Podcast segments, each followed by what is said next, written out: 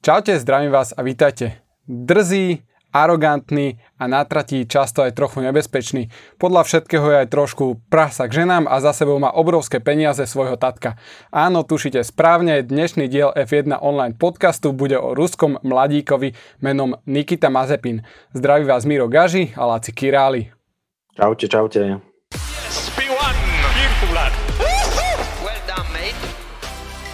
Partnerom tejto časti F1 online podcastu je e-shop s autodoplnkami 12V SK, na ktorom nájdete všetko pre vaše auto. Laci, čo si dnes predstavíme z tohto e-shopu, prosím ťa? Tak teraz je to trošku zaujímavé, pretože pôvodne sme mali v pláne nosiče lyží, iba že teraz v tomto období jednoducho covidovom, keď je všetko pozatvárané, tak tie nosiče lyží nám padli, tak rýchlo som dnes telefonoval s majiteľom 12V SK, že čo by sme také mohli odprezentovať. A on navrhol, že auto zastierky za kolesa, ak niekto chce nejakú univerzálnu, tá by stála okolo 10 eur a keď tie, ktoré sú akože vyslovene na mieru, tak stoja okolo 20 eur.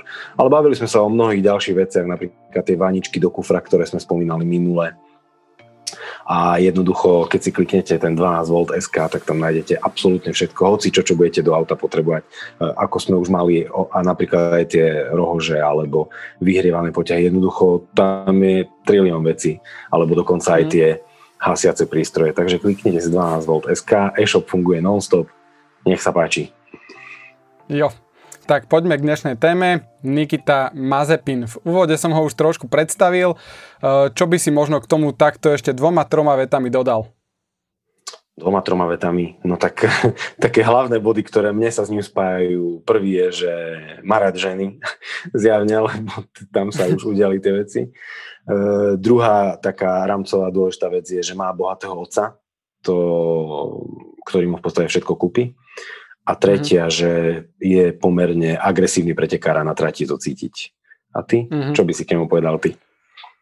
No, ja sa dnes asi nechám trošku uniesť, budem možno aj trošku subjektívny, ale tak uh, ide o to, že Mazepin e, tým, ako vystupuje, tak stelesňuje podľa mňa všetko to, čo F1 práve zatracuje svojimi heslami ako V-Race S1 a tak ďalej pôsobí na mňa extrémne antipatický a myslím si, že na Formulu 1 čaká veľké množstvo talentovanejších chalanov a napr- naproti tomu Nikita Mazepin vôbec nie je nejaký oslnivý e, pilot, často sa správa nešportovo, natrati aj v padoku a myslím si, že nebyť tých peňazí od jeho otca, tak e, by sa do F1 nedostal. Ale poďme pekne po poriadku a skúsme si v skratke predstaviť jeho kariéru, akými sériami si prešiel. Mhm.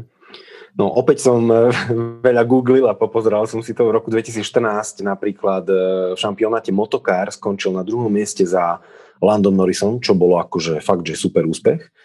Potom v zime 2014-2015 sme už videli v monopostoch, bola to MRF Challenge, to je taká indická séria, o ktorej sme pred pár rokmi viackrát písali, pretože neskôr tam eh, súťažil napríklad aj Mick Schumacher v tejto MRF Challenge a paradoxne vtedy Mick skončil až tretí a šampiónom bol Harrison Newey, syn Adriana Neweyho, ktorý sa nejako pretekársky nepresadil a niekde, niekde to uviazlo.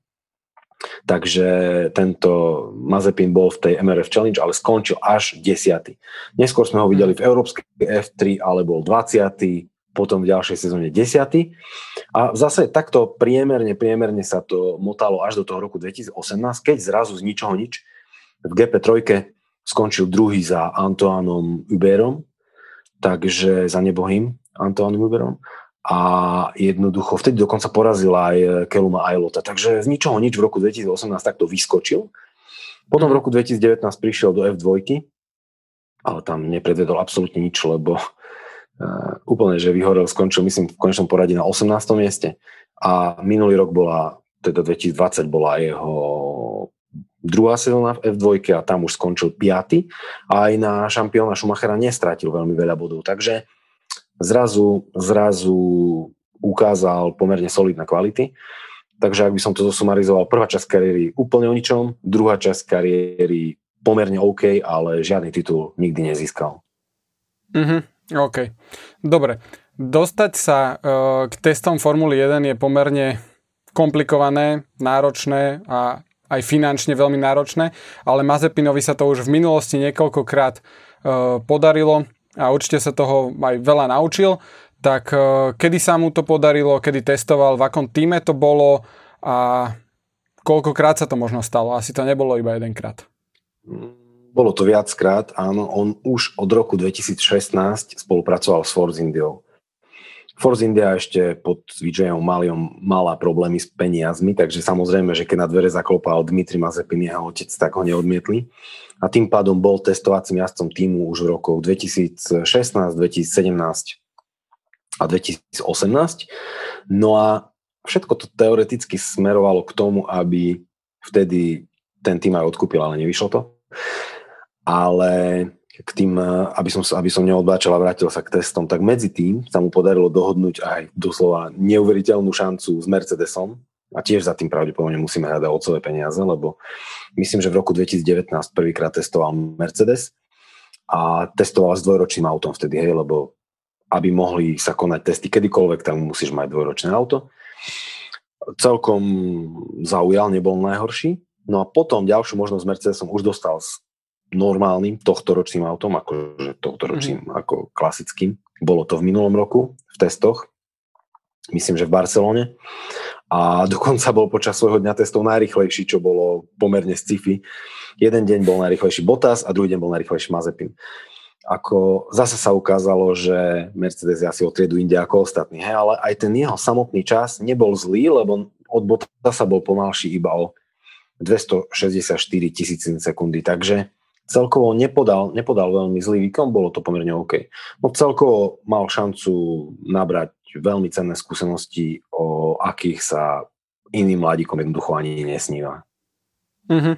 No, akože ja by som povedal, aby som na neho iba nekydal, tak by som povedal, že toto je podľa mňa super výsledok. Tá strata, akú, na, akú mal na Botasa, je podľa mňa úplne zanedbateľná na to, že nováčik, mladík, fakt super. Poďme teraz si nejako zhodnotiť uh, jeho pôsobenie vo Formuli 2. Pre mňa také charakteristické bolo uh, jeho pôsobenie počas veľkej ceny Sachiru, keď uh, dostal dvakrát 5 sekundový trest za vytlačanie superov stratí, konkrétne Cunodu a Drugoviča a bolo to také fakt, že ostré lakte, myslím si, že akože už to nebolo športové, to čo, to, čo e, predvádzal, skončil tretí, ale keď sa mu prirátali tie 2 5 sekundové tresty, tak nakoniec bol deviatý. Ja F2 zasa až tak detálne nesledujem, ale samozrejme, že tieto veci nemohli uniknúť pozornosti, to boli akože okolo neho sa u tých udalostí udialo viacero, ktoré boli takéto, že charakteristické, takéto výrazné. No a hmm. ja som o názor poprosil kolegu Matúša Pavlika, ktorý je podľa mňa akože totálne, že expert na F2, lebo on ňou doslova žije vodne v noci, no tak som ho poprosil, nech mi niečo zosumarizuje, hej, že divákom to približíme o niečo lepšie, tak si to dovolím zacitovať. Eh, je veľmi agresívny. V jeho prípade to fungovalo oboma smermi. Niekedy sa mu to vyplatilo, inokedy z toho boli tresty. Jeho agresívny štýl sa mnohokrát nevyplatil napríklad pri práci s pneumatikami. Mick Schumacher bol v tomto smere oproti nemu lepší. Ak sa na to pozrieme celkovo, tak v pretekovom tempe bol slabší ako Yuki Tsunoda, v kvalifikačnom bol slabší ako Callum Aylot a v práci s pneumatikami bol horší ako Mick Schumacher. Praktizuje agresívny štýl, a to jednak pri útočení, jednak pri bránení, ale aj pri práci s novinármi. Osobne si však myslím, že v F1 skrotne podľa mňa mu tátko zaplatí aj tých najlepších ľudí na prácu s médiami. tak som sa ešte Matúša opýtal na, čisto na rýchlosť, že či by sa aspoň rýchlosť nevedel presadiť Nikita a na to odpovedal, že rýchlosť podľa mňa celkom aj má a teoreticky by mohol poraziť aj Schumachera. Nie je to však žiadny naturálny talent, veď pred rokom mal v F2 najlepší tím a ako sa trápil. De Vries získal titul a on len pár bodov. Mm, no, ale super, tak sme si ho Matúšovými slovami krásne ako pretekára zaradili, výkonnostne vieme, kde sa CCA pohybuje a v tomto už sme v obraze. V tomto momente si dáme krátke intermezo, v ktorom si preberieme. Totiž nedávno sme vás informovali o kalendári pre rok 2021, ale už sa nám do ňoho dostávajú nejaké malé trhlinky. Tak, tak prví škriatkovia začínajú robiť šarapatu. E, pôvodne to vyzeralo tak, že začíname Austráliou 21. marca, iba že vzhľadom na aktuálne covidové obdobie v Austrálii trošku problém. Aj keď oni majú prípadov covidu strašne málo, lebo aktívnych e, nakazených majú myslím len 1800 a my ich máme nejakých 60 tisíc. Takže mm. oni sú absolútne, že nikde. Len problém je v tom, že je to mestský okruh. A keď e, chcú postaviť mestský okruh a vzhľadom na to, aké majú aktuálne opatrenia, tak je to veľmi ťažké. Takže Austrália 21. marca nebude, už je to v podstate na 99% isté, už to sa len čaká na potvrdenie. A či ju zaradia neskôr do sezóny alebo zrušia, to ja neviem. Vraj chcú zaradiť neskôr, ale kto vie. A potom je problém s Holandskom, kde sa má jazdiť 6. a 5. septembra. A a tam je ten problém taký, že oni jednoducho chcú jazdiť s divákmi. A v tejto chvíli nie je možné povedať, že či v septembri sa bude môcť jazdiť s divákmi alebo nie. Zasa mm-hmm. ja to vidím tak, že pokiaľ sa podarí preočkovať veľkú časť populácie a už by to šlo, tak by sa mohlo jazdiť aj s divákmi, hej, ale je to ďaleko a ani organizátori si teraz e, netrúfajú, netrúfajú povedať, ako to bude. Takže už tu máme prvé dve trhliny a šarapatu Austrália a Holandska a obávam sa, že možno pribudnú aj aj ďalšie problémy. Uvidíme. Mm-hmm. OK. Druhá taká krátka info do tohto uh, intermeza je, že Sir Lewis Hamilton je od 31. decembra oficiálne bez zmluvy, bez práce. Uh, sú toho plné správy, všade je toho veľa. Čo si o tom majú diváci myslieť? Hmm, nič tragické podľa mňa, pretože všetko je to len nejaká snaha dohodnúť sa. Ja to vidím tak, že Luis si chce vyjednať jednoducho viac peňazí a Mercedes, keďže vie, že Luis nemá kam inám ísť, tak mu zase tých peňazí nejako veľa nechce dať, hej, tak určite možno tam o nejakých 5 miliónov sa hrá, alebo kto vie o koľko a možno o nejaké podmienky, že e, čo by mohol, koľko bude mať nejakých tých PR povinností, sponzorských termínov a takéto veci. Ale celkovo ja to považujem len fakt za nejaký, nejakú snahu tých niektorých médií o nejaké clickbaity, lebo uh, keď si tak spomeniem, tak o tej jeho zmluve sa hovorilo už možno v marci minulého roku. Stále sa na to pýtali Tota Wolfa, že kedy, kedy už sa dozvieme viac. A ten stále povedal nejaký termín, o mesiac, o dva mesiace, do začiatku sezóny, potom do konca leta, potom do konca sezóny, potom do konca roka, do Vianoc. Teraz už zrazu je do testov. Ja už jednoducho, keď vidím tie články o tom, že Hamilton ešte nepodpísal zmluvu, alebo že teraz je bez zmluvy, ja už to ani neotváram, pretože jednoducho už si len musíme počkať na definitívu, ktorá by kto vie, kedy príde, ale fakt škoda sa tým zaoberať. Ale zjavne je to asi pre tých čitateľov atraktívne a preto s tým prichádzajú všetky možné, všetky možné noviny a špekulujú o tom. Takže ano. za mňa Hamiltonovi asi toľko. Je to clickbait z každej strany. Teraz poďme späť eh, k Nikitovi a asi na to najzaujímavejšie, čo je okolo neho a to sú jeho škandály. Len nedávno sa odohrala taká udalosť, e, pri ktorej nejakú babu chytal v aute za prsia. No, no. konečne poriadny bulvár. že áno, teraz nedávno to vybuchlo, neviem, či na konci novembra sa to stalo a ako je to Magor, povedzme si rovno, lebo sedel s nejakou babou vzadu v aute a jednou rukou ju chytal za prsia, alebo za hrudník, alebo neviem, kde je tam liezol. Druhou rukou to mhm. natáčal na mobil a ešte to dokonca aj dal eh, na Instagram eh, do storky. Takže eh, odrazu bol okolo toho obrovský škandál, aj, že, že takéto správanie k ženám je dnes nepripustné a tak ďalej a tak ďalej. Nejaké obchytkávanie na verejnosti.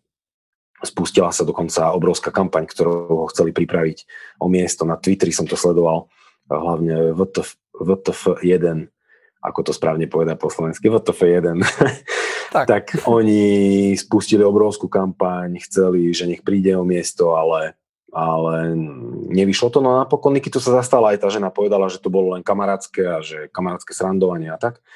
Aj keď neskôr sa už až tak nezastávala, lebo podľa všetkého sa rozkmotrili a už prišli najškandalóznejšie informácie o tom, že sa tí dvaja dokonca unfollowli na Instagrame, takže už sú dnes možno aj trošku už sú dnes možno aj trošku rozhadaní.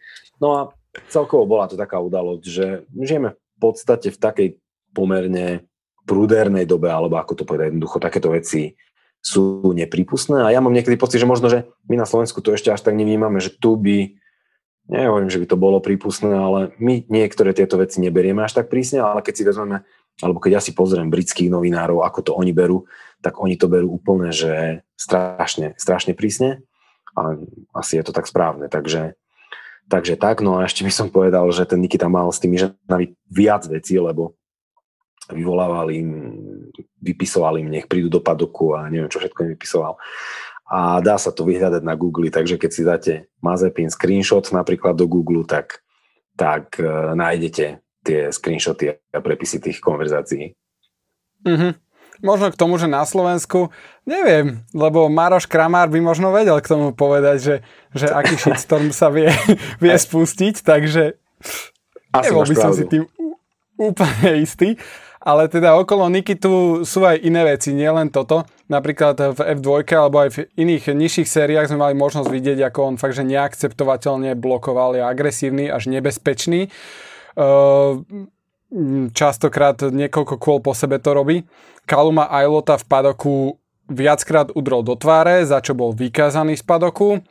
Jednoducho je tam veľa vecí, aj e, na veľkej cene Soči, neviem, či to bol tento rok alebo minulý rok, e, bolo predpísané, že keď niekto netrafí šikanu, musí prejsť okolo, okolo takého pla, e, polystyrenového boxiku, aby, aby sa bezpečne tra, vrátil na trať a Nikita to úplne odignoroval a následne pri návrate na trať zachytil Matsušitu a obidvaja skončili v bariére a následne skončili aj v nemocnici. Bolo to fakt, že nebezpečná nehoda. Vyzeral, to bola taká predzvesť tej Grožánovej, fakt, že v bariére auto. Uh, silné to bolo. Takže, takže okolo neho je tých veľa ve- vecí veľa a možno si poviete, že OK, však stáva sa.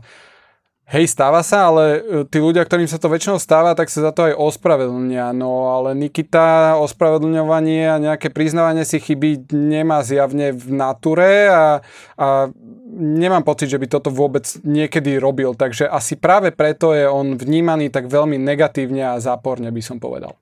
Mhm, asi máš pravdu. Ja to vidím tak, že celá táto jeho povaha a jeho spôsoby sú možno aj odrazom prostredia, v podstate z ktorého pochádza.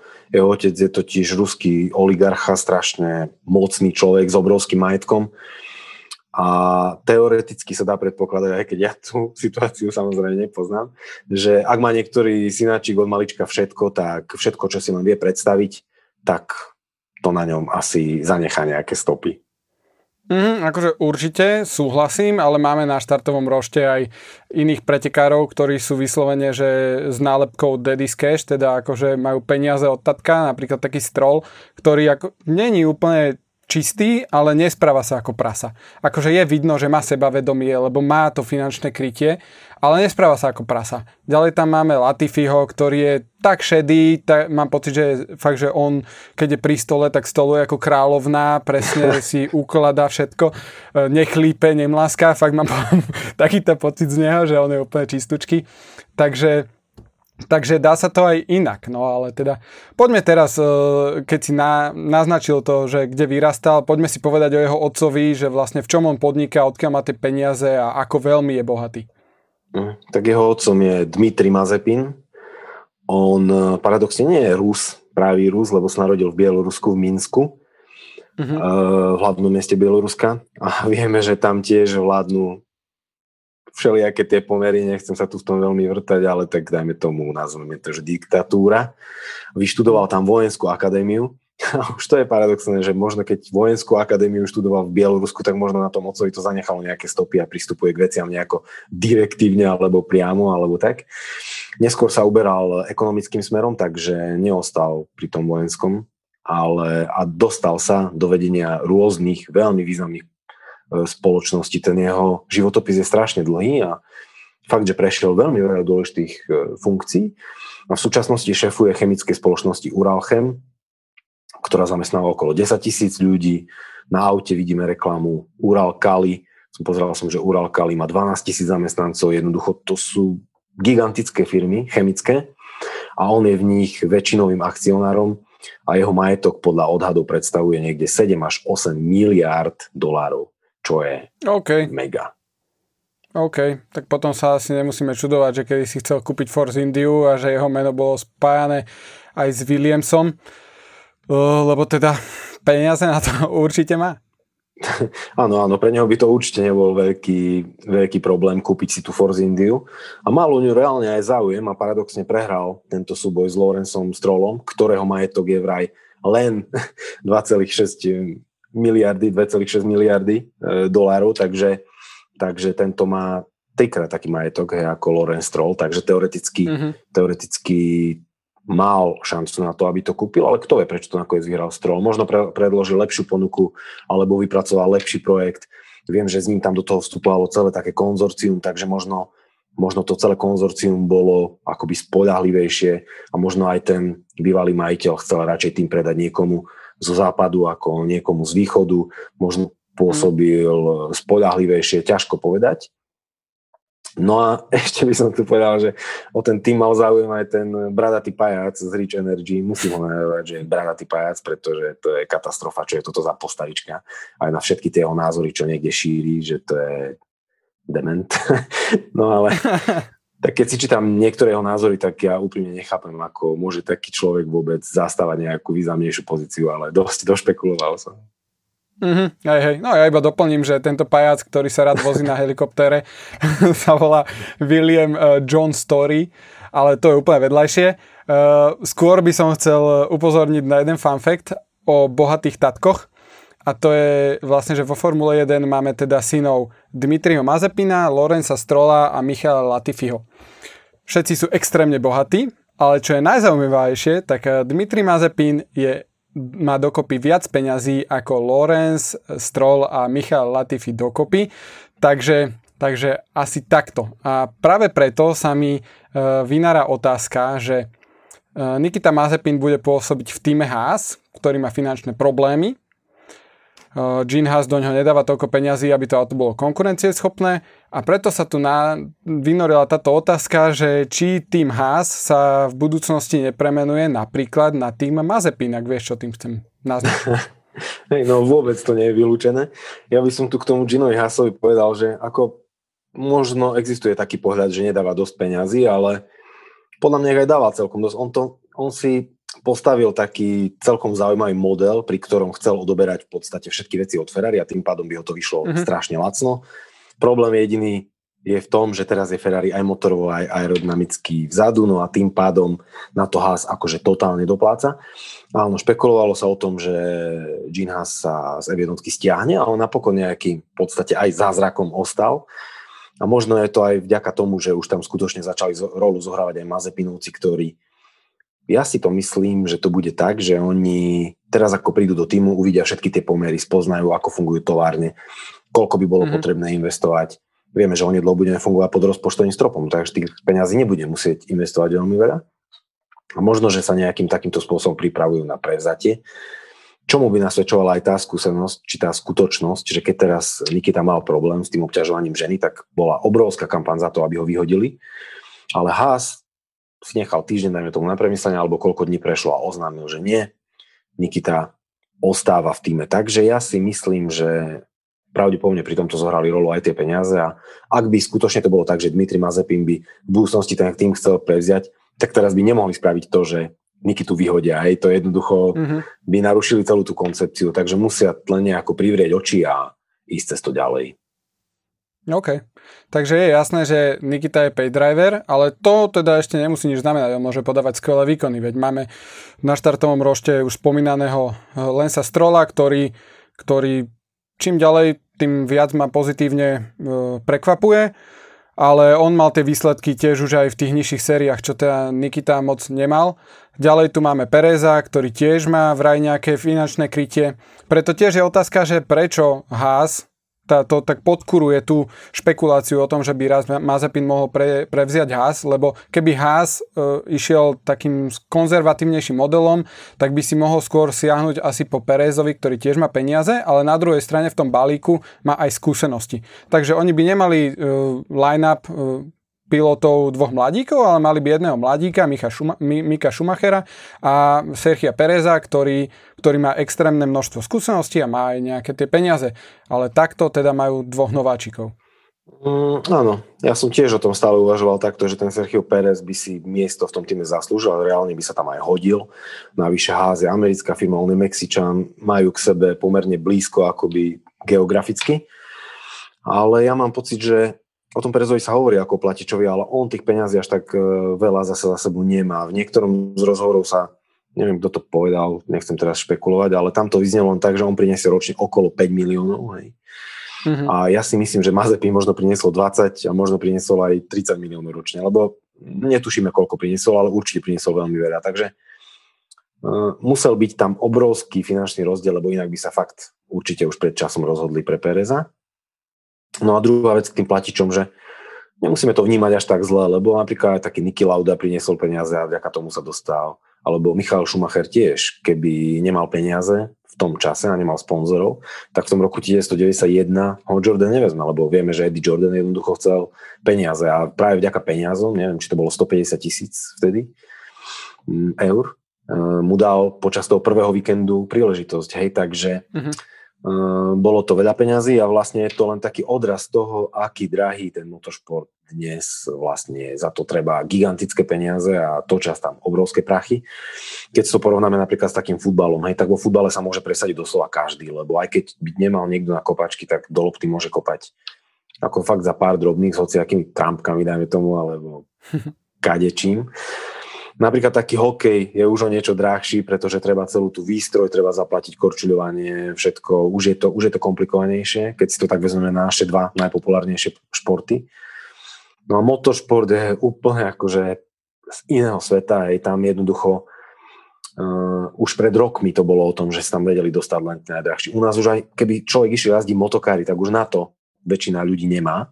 A nie, že ešte mm-hmm. by išiel do nejakej nižšej formulovej série. A teraz nižšia formulová séria, potom vyššia formulová séria by už bola možno 3 milióny ročne, no kto si to môže dovoliť? Skoro nikto, takže nakoniec to speje k tomu, že v tých sériách už máme len uh, deti bohatých rodičov a a v, na najvyšších poschodiach už sú doslova len tí najbohatší. Čiže to už nie je náhoda, že tam máme Strola, Latifiho a teraz aj Mazepina a ešte by sa mohli ďalší mm. a ďalší povedať, lebo aj Lando Norris má strašne bohatého otca, takže to je ďalšia vec. No a celkovo si myslím, že teda nemyslím si, že v motošporte sa to niekedy nejako zmení.